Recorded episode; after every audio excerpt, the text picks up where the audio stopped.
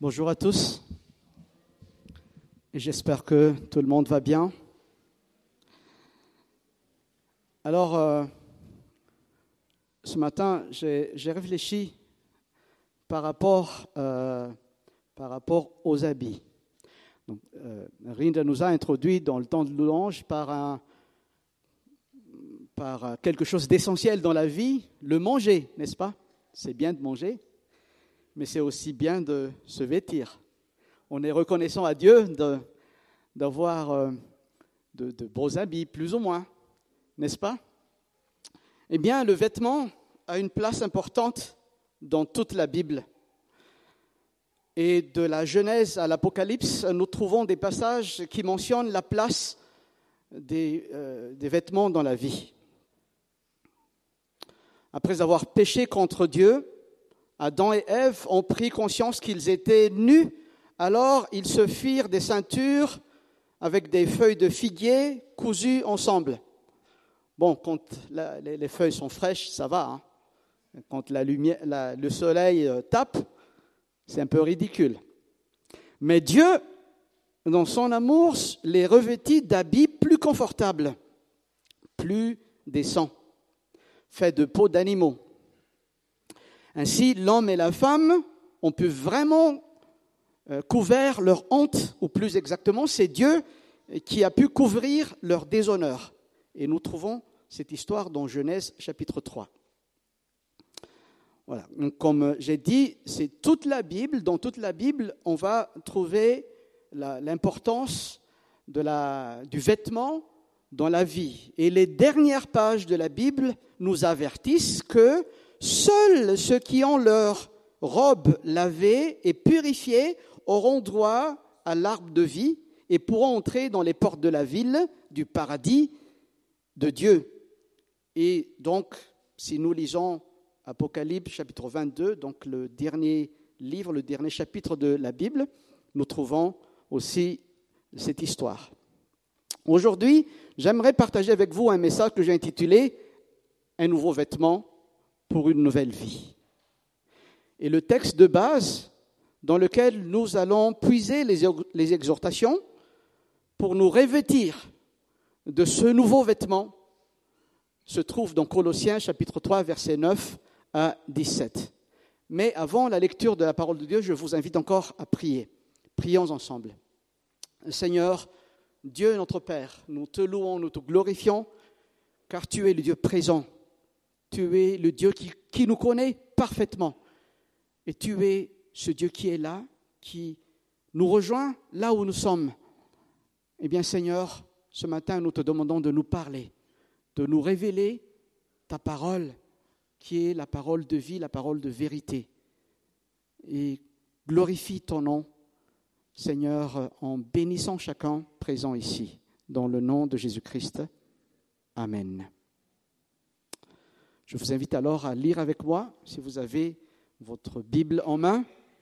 C'est bien, si vous ne l'avez pas, c'est aussi affiché, mais c'est un peu, je, crois que je pense que tout le monde va arriver à lire convenablement.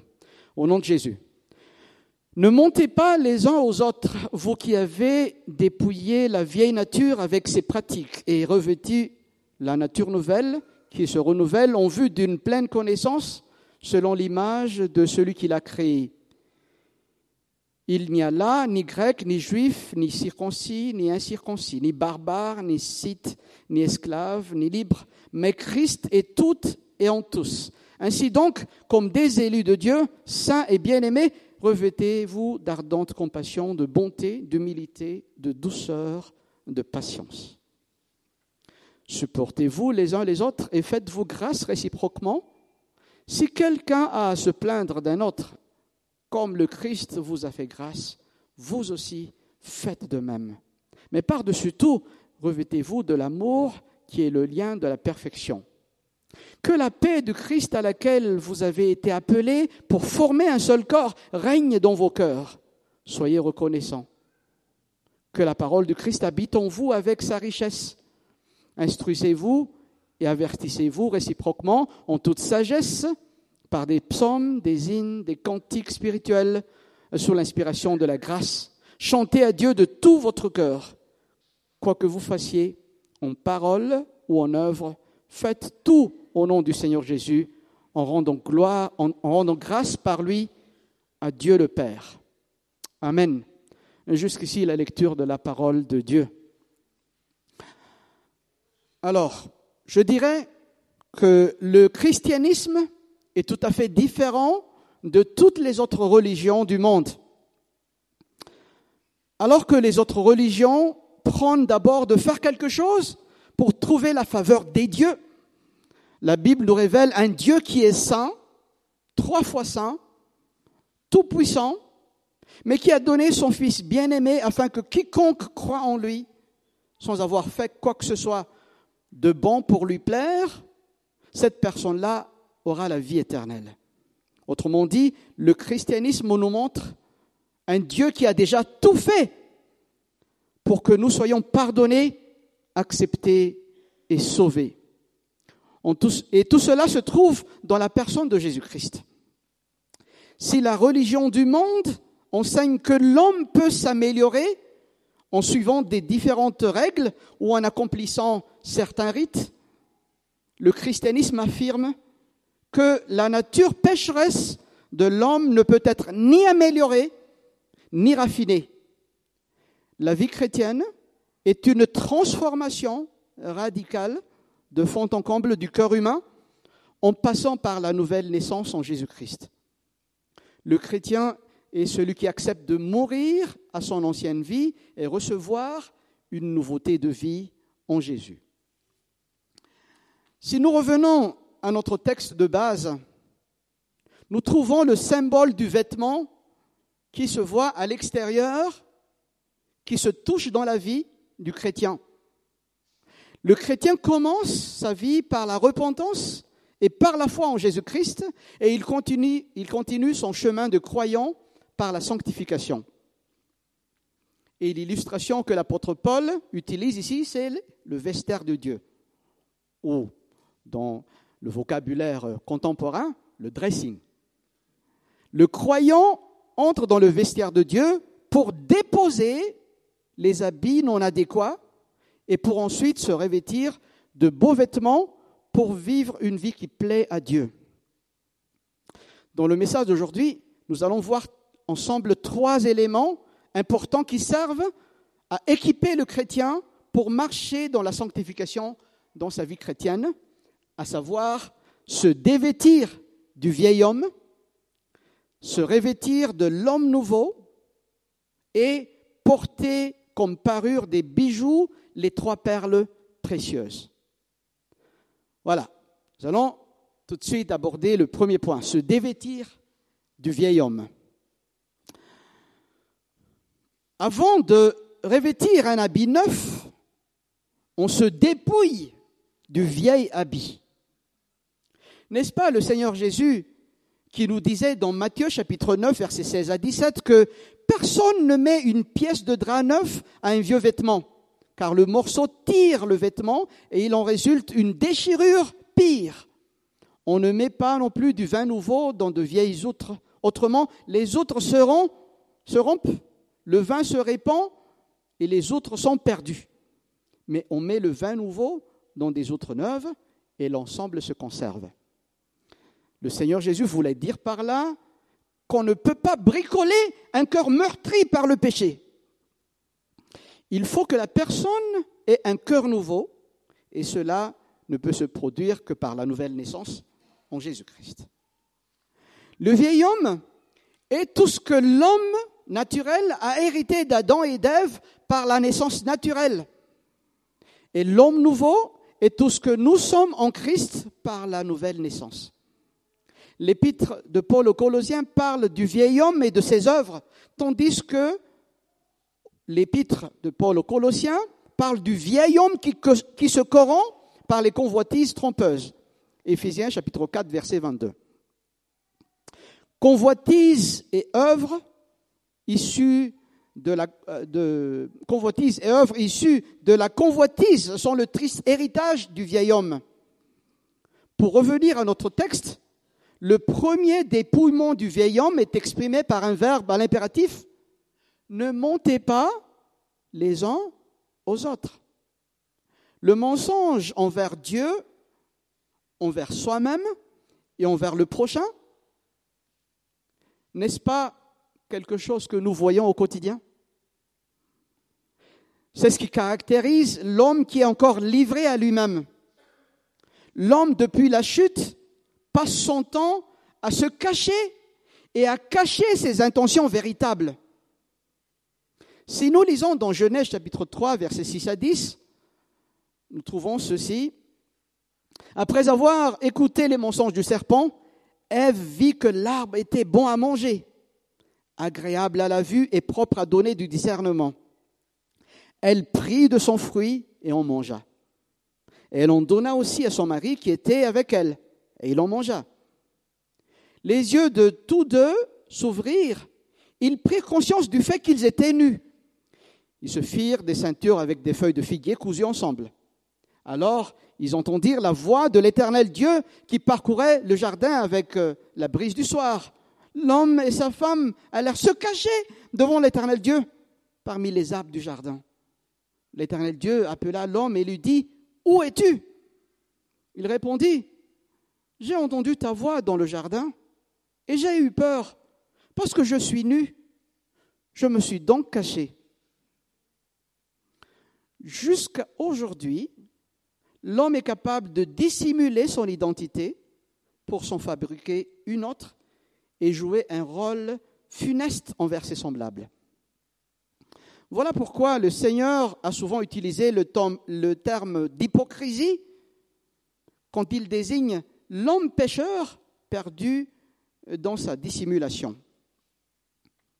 La Bible nous dit que lorsque le diable profère le mensonge, ses paroles viennent de lui-même car il est menteur et le père du mensonge. Jean chapitre 8, verset 44. Ainsi, en mentant, en proférant le mensonge, le vieil homme prouve son origine, le vieil homme, il est enfant du menteur, c'est-à-dire enfant du diable. Une des premières conséquences d'une conversion authentique d'un individu, c'est le rétablissement de la vérité et de la droiture en lui. Ne montez pas les uns aux autres, vous qui avez dépouillé la vieille nature avec ses pratiques. Le verbe dépouiller, euh, à l'original, désigne l'action d'enlever complètement ce qui couvrait l'homme et l'action s'est accomplie quelque part dans le passé. À quel moment? C'est toujours l'apôtre Paul qui le dit dans Colossiens chapitre 3 verset 3, car vous êtes morts et votre vie est cachée avec le Christ en Dieu. À la nouvelle naissance, le chrétien s'est dépouillé de sa vieille nature avec ses pratiques. Christ nous a enlevé le rideau du mensonge de l'ennemi et il nous a révélé la vérité.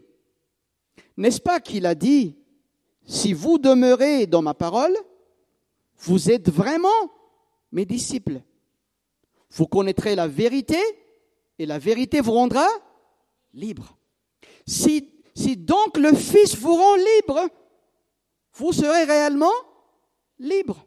Jean chapitre 8, verset 31 et 32, mais aussi le verset 36.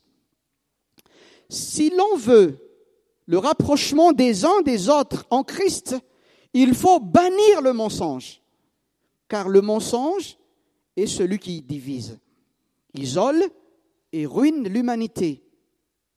Et c'est pas anodin quand le mot diable à l'original veut dire celui qui sépare en deux. Cher ami, je voudrais te poser cette question ce matin.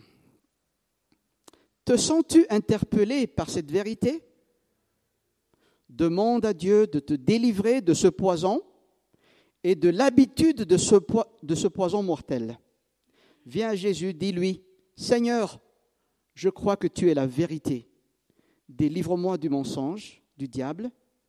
Fais-moi vivre dans ta vérité.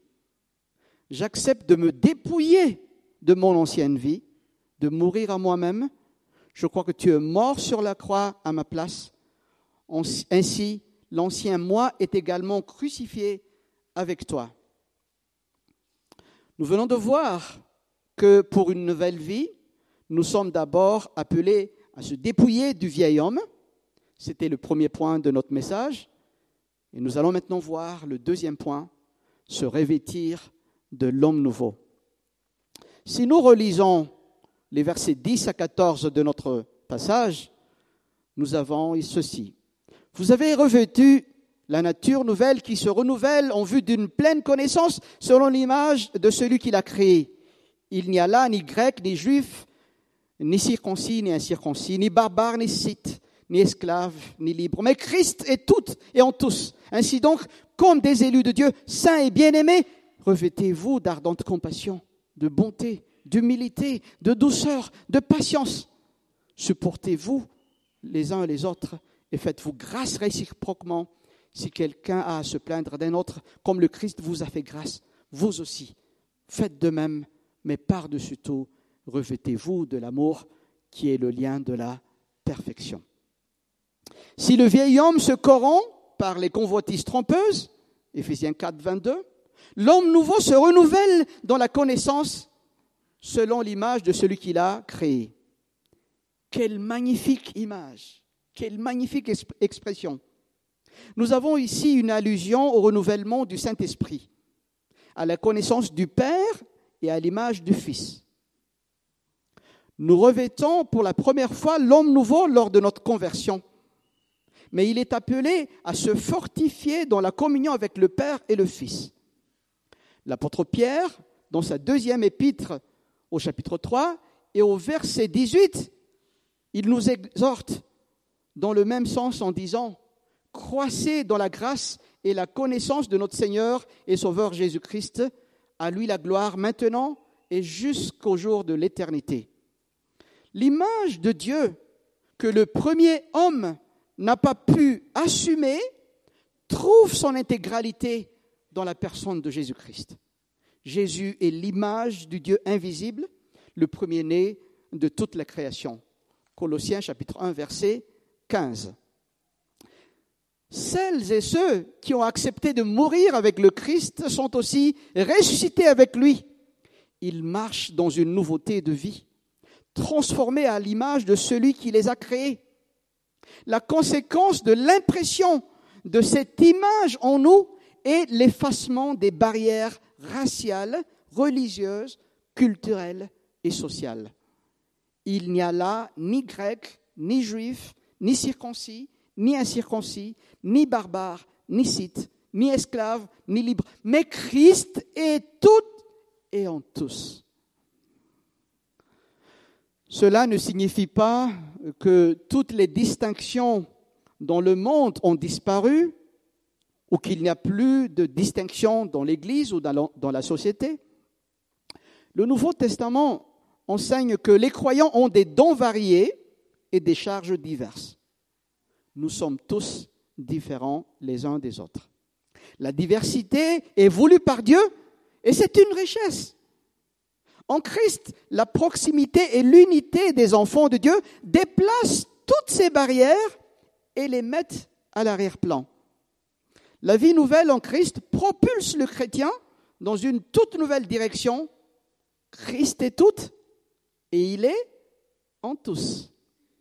Les versets 12 à 14 énumère des vertus qui caractérisent l'habit de l'homme nouveau.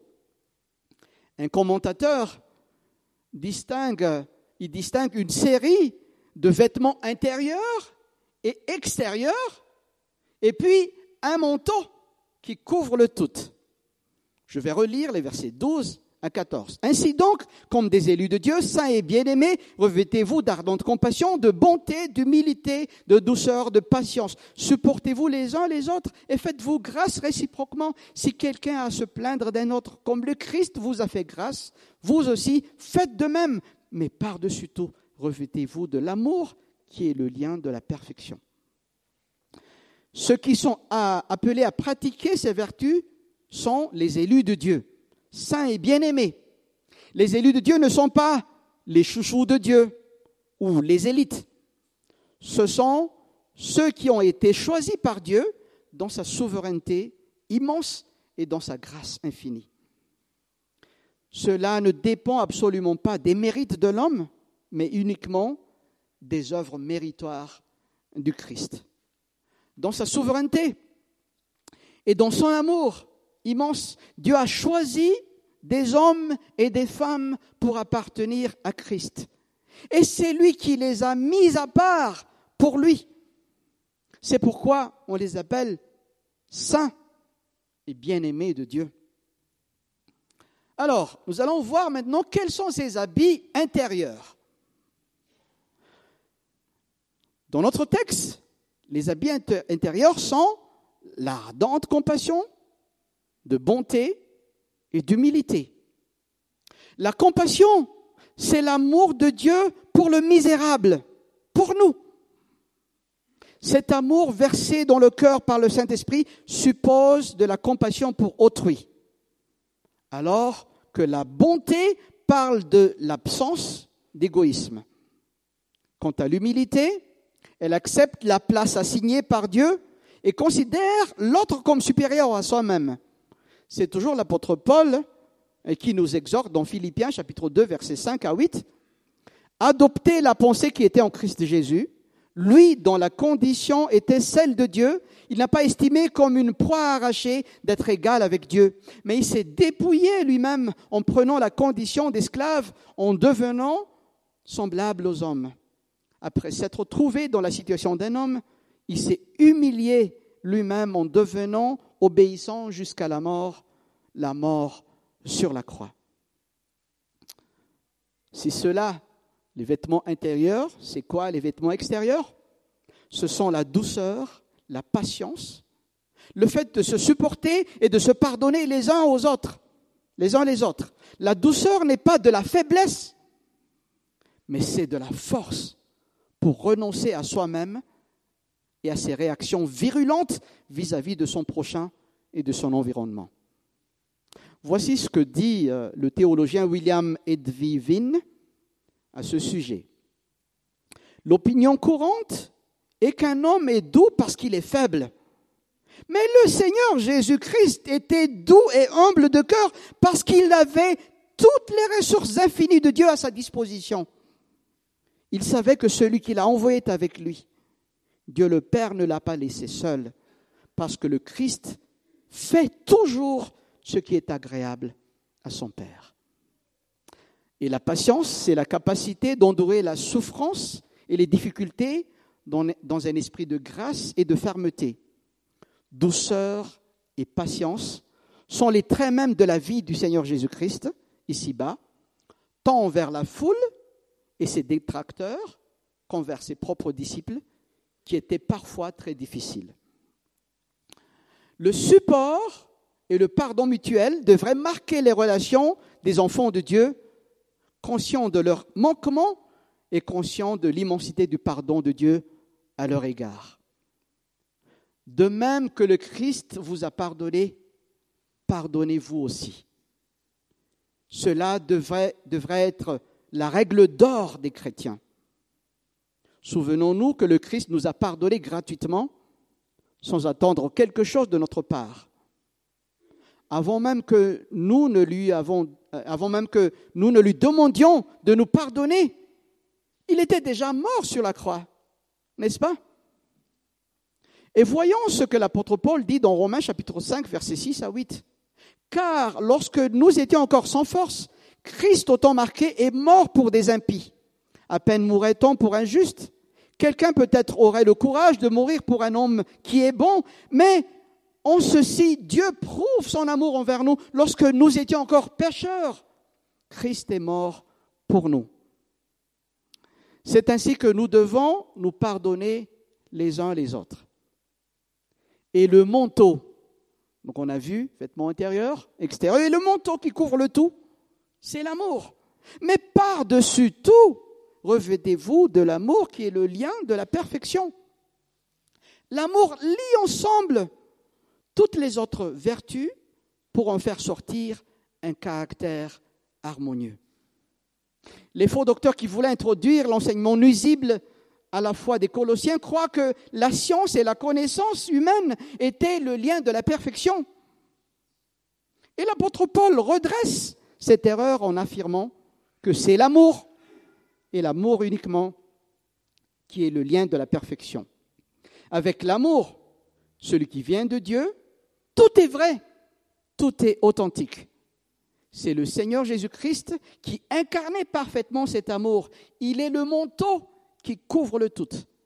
C'est pourquoi l'apôtre Paul nous exhorte encore une fois en disant, mais revêtez-vous du Seigneur Jésus-Christ et ne vous mettez pas souci de la chair pour en satisfaire les, convoitises. Romains chapitre 13, verset 14. Chers amis, êtes-vous habillés convenablement? Avez-vous mis le nouveau vêtement? Avez-vous revêtu la nature nouvelle qui se renouvelle en vue d'une pleine connaissance selon l'image de Dieu qui l'a créé Si vous ne l'avez pas encore, je vous exhorte ce matin, par la miséricorde de Dieu, venez à Christ aujourd'hui même. Revêtez-vous du Seigneur Jésus. C'est lui seul qui est capable de couvrir votre nudité spirituelle. Cher ami, il veut te couvrir de son amour, de son pardon et de sa grâce. Mais tu dois venir à lui pour recevoir la vie nouvelle et ainsi pour que tu sois couvert de nouveaux vêtements. Et toi, qui as déjà reçu la vie nouvelle en Jésus-Christ, comment es-tu habillé aujourd'hui? Je ne vais pas demander, regarder le voisin à gauche ou à droite. Si tes habits spirituels sont sales et amochés par le péché, alors la parole de Dieu t'invite à entrer dans le dressing de Dieu pour y déposer les mauvais vêtements et pour te couvrir de bons habits. En tant qu'élu de Dieu, mis à part pour lui et bien-aimé du Christ. Au tout début de notre message, nous avons vu que pour une nouvelle vie, nous sommes d'abord dépouillés du vieil homme, ensuite nous avons revêtu la nature nouvelle qui se renouvelle en vue d'une pleine connaissance selon l'image de celui qui l'a créée. Nous allons voir le troisième point de notre message, porter comme parure de bijoux les trois perles précieuses. Et c'est quoi les trois perles précieuses? La paix du Christ. Verset 15. Que la paix du Christ à laquelle vous avez été appelés pour former un seul corps règne dans vos cœurs. Soyez reconnaissants. La la paix du Seigneur est appelée à régner dans le cœur. La paix ne signifie pas l'absence de problèmes ou de conflits, mais la paix signifie la présence de Dieu dans toutes les circonstances de la vie. La paix du Christ est celle qui nous a réconciliés avec Dieu. Elle surpasse toute intelligence. C'est elle qui doit régler tous les différends, tous les conflits, apaiser les doutes, éteindre les querelles, nous rapprocher les uns les autres surtout nous, rapprocher de Dieu. Si la paix est là, la reconnaissance est présente, car un cœur ingrat est un signe d'égoïsme et d'incrédulité. Et la deuxième perle, donc c'est la première perle, la deuxième perle, c'est la parole du Christ. Verset 16. Que la parole du Christ habite en vous avec sa richesse. Instruisez-vous et avertissez-vous réciproquement en toute sagesse par des psaumes, des hymnes, des cantiques spirituels sous l'inspiration de la grâce. Chantez à Dieu de tout votre cœur. La parole du Christ est aussi appelée à habiter pleinement en nous, dans les croyants, parmi les croyants, produisant ainsi la louange, l'adoration, les actions de grâce qui s'exprime par des psaumes, des hymnes, des cantiques spirituels. La parole du Christ est la source de vie, la source d'amour et de foi. C'est toujours l'apôtre Paul qui dit, la foi vient de ce qu'on entend et ce qu'on entend vient de la parole du Christ. Et la troisième et dernière perle, les amis, c'est le nom du Christ. Verset 17. Quoi que vous fassiez, en parole ou en œuvre, faites tout au nom du Seigneur Jésus, en rendant grâce par lui à Dieu le Père. Le nom du Christ n'est pas une formule magique qu'on utilise pour faire quelque chose, afin d'épater les gens. Ce n'est pas, une formule magique pour terminer une prière. Le nom du Christ, c'est l'autorité du Christ qui nous est donnée pour que nous puissions accomplir ce que Dieu nous demande de faire. Alors, quoi que nous fassions, en parole ou en œuvre, nous sommes appelés à faire toutes choses au nom du Seigneur Jésus-Christ, avec l'autorité du Christ pour honorer Dieu dans notre vie. Ce sont les trois perles, les trois bijoux que Dieu veut que nous portions chaque jour de notre existence. Alors, je vais demander une fois, est-ce que vous avez porté les bijoux? Bon, peut-être les hommes, on a les montres et quelques bijoux, mais les femmes aussi, ben, tout le monde, quoi. Ainsi, dans notre union avec le Christ, nous sommes morts au péché et ressuscités pour une nouveauté de vie. Nous avons dépouillé notre vieille nature et nous avons revêtu la nouvelle nature et portons la gloire de Dieu partout où nous allons. Cher ami, est-ce que tu as déjà reçu ces trois perles précieuses? La paix, la parole du Christ, la parole de Dieu et le nom du Christ. Les portes-tu constamment sur toi je voudrais t'encourager ce matin. Si tu n'as pas encore fait la paix avec Dieu, encore une fois, ne tarde pas. Reçois le pardon te tournant vers Jésus, mort à la croix pour tes péchés. Accepte-le comme ton Seigneur et Sauveur personnel et sois réconcilié avec Dieu. Si tu n'as pas encore l'assurance de ton salut, je t'encourage ce matin à serrer dans ton cœur la parole du Dieu vivant, cette parole qui n'est autre que Jésus lui-même. Jésus est la parole de Dieu qui s'est fait chair et habité parmi nous, pleine de grâce et de vérité. Jean 1, verset 14. Reçois cette parole dans ta vie maintenant et sois sauvé. Si tu es encore dans le doute ou l'hésitation, je te supplie au nom du Seigneur Jésus, sois réconcilié avec Dieu aujourd'hui même. Et pour conclure, je voudrais revenir au titre de notre message aujourd'hui.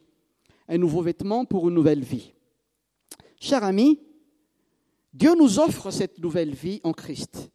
Pour continuer notre marche chrétienne ici-bas, nous sommes appelés à mettre les bons vêtements. Et je voudrais juste utiliser l'image d'un athlète qui entre dans le stade pour courir. Il se peut que ce soit un bon athlète, très bien entraîné, performant. Il a peut-être la capacité de remporter le prix. Mais s'il s'agit d'une compétition officielle, il ne peut pas entrer dans le stade avec une tenue débraillée. Il doit entrer dans le vestiaire pour se songer. Ensuite, entrer dans le stade pour courir et remporter la victoire. Bien-aimés en Christ, nous sommes aussi des coureurs dans le stade de Dieu. Alors, nous ne pouvons pas entrer sur la piste de course avec des tenues débraillées. Entrons dans le vestiaire de Dieu entrons dans le dressing de Dieu, dépouillons-nous de notre vieil homme, revêtons-nous de la nouvelle nature et portons les accessoires adéquats pour que nous puissions courir la bonne course à la gloire de Dieu. Amen.